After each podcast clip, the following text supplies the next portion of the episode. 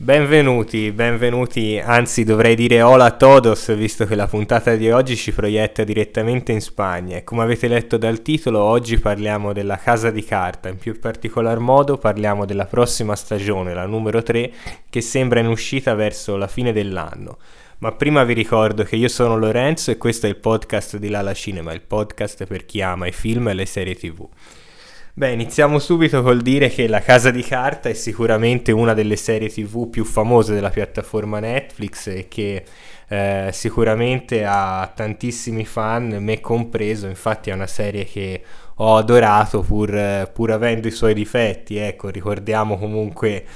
difetti del tipo la scena di Tokyo in moto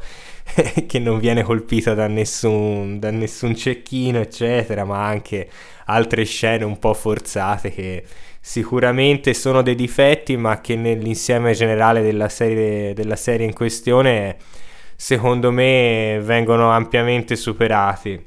E quindi credo che le prime due stagioni della Casa di Carta abbiano rappresentato proprio una ventata di aria nuova nel, nel cinema e delle serie tv. E, e, quindi sappiamo inoltre che Netflix ha comprato il, la casa di carta e che quindi ha, l'ha rinnovata per altre ben due stagioni, quindi vedremo sicuramente la stagione numero 3 e la stagione numero 4 e poi chissà se ce ne saranno delle altre. Ma l'argomento della puntata di oggi è, che voglio, è quello che eh, la nuova stagione dove andrà a parare. Sappiamo che eh, ci sono alcuni eh, attori che sono stati confermati come Tokyo, come Denver, come Rio, ma la cosa più importante secondo me è che eh, sappiamo ci sarà il ritorno di Berlino. Infatti eh, sono state girate delle scene qui nella mia Firenze in cui si vedeva proprio il professore con, il, con, eh, con Berlino e qui sono partite mille mila teorie su come mai Berlino è ancora in vita, cosa ci fa, cosa farà in questa stagione, eccetera. Ma secondo me la, la, la soluzione più semplice è che Berlino comparirà nei flashback tra lui e il professore, ecco, sarà un mezzo attraverso il quale sapremo di più della vita del professore, di cosa hanno trascorso sia il professore che Berlino e secondo me sarà molto interessante vedere questo, questo aspetto qui. Inoltre Berlino ha rappresentato per molti il personaggio preferito e quindi credo abbiano fatto bene a mantenerlo almeno per questa terza stagione, poi vedremo se eh, sarà riconfermato. Ma eh, quindi no, non credo che sia ancora vivo in, eh, come, pensa, come pensano molti. Quello che ho un po' di timore è che eh, ho paura che,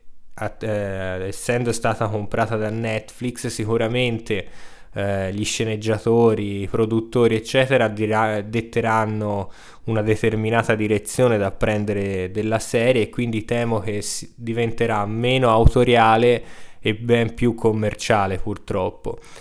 Ed inoltre ho anche la, la, paura che questa terza stagione con un nuovo colpo eccetera possa rappresentare una brutta copia delle prime due stagioni e quindi risultare inutile ai fini, de, ai fini del, della serie tv ecco. Però io mi ritengo fiducioso e